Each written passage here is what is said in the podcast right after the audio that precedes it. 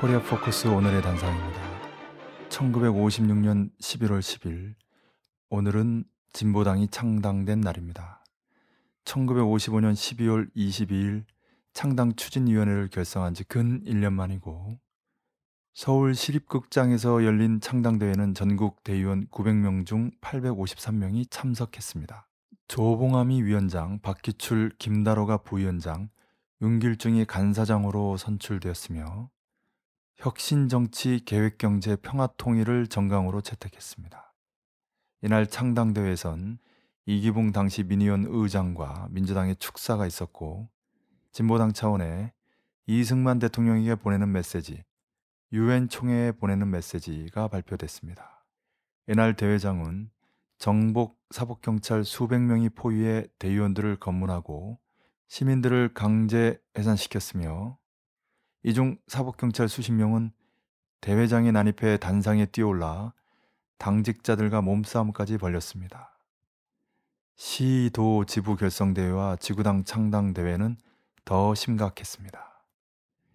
이후 1957년 8월에는 장건상, 김성숙 등 혁신계 원로 8명이 합류하며 진보당은 명실상부 제3세력의 대표 정당이 됐습니다.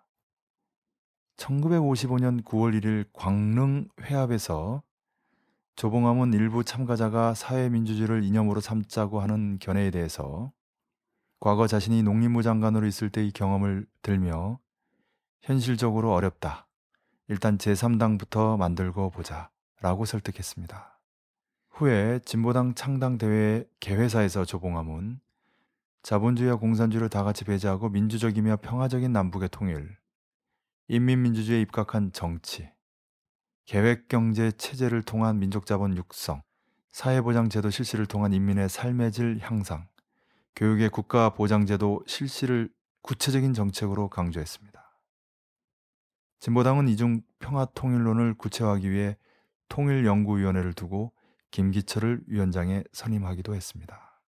창당 과정 중인 1956년 5월 15일에 제3대 정 부통령 선거에 조봉암은 실질적인 야권 단일 후보로 출마했습니다. 5월 6일에 조봉암과 민주당의 신익희가 후보 단일화를 합의 발표하기로 했는데 회담 전날 신익희가 급사하는 바람에 조봉암으로 사실상 단일화된 겁니다. 이 대선에서 엄청난 부정선거에도 불구하고 조봉암은 216만 여 표 23.86%나 득표하며 이승만을 크게 위협했습니다. 이승만은 당시 부정선거로 80% 이상 득표할 거라고 하는 예상과 달리 55%에 그쳤는데요. 1952년 대선에서 74%를 얻은 거에 비하면 매우 적은 득표율입니다.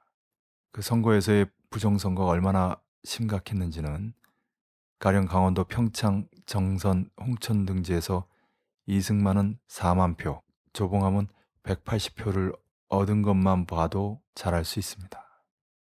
1958년 5월에 실시될 제4대 미니언 선거를 앞둔 2월 16일에 검찰은 조봉암을 간첩죄 국가보안법 위반, 윤길중을 간첩방조 국가보안법 위반, 그 외 간부들을 국가보안법 위반 혐의로 기소합니다. 그리고 재판부는 7월 2일 1심 선고에서 조봉암에게 징역 5년, 진보당 간부들에게 무죄를 선고했습니다. 그러나 1959년 2월 7일 대법원은 최종 판결로 조봉암에게 사형을 언도했고 그해 7월 31일에는 사형이 집행됐습니다.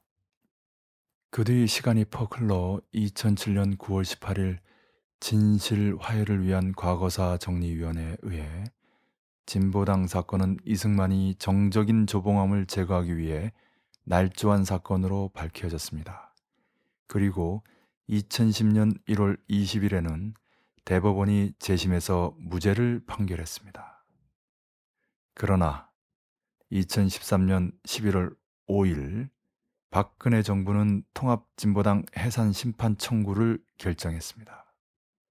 박근혜 정부와 이승만 정부의 파쇼적 본질이 다르지 않고 박근혜 정부의 공안 통치가 파쇼 통치로 가고 있다는 가장 뚜렷한 증거가 아닐 수 없습니다. 오늘의 단상이었습니다.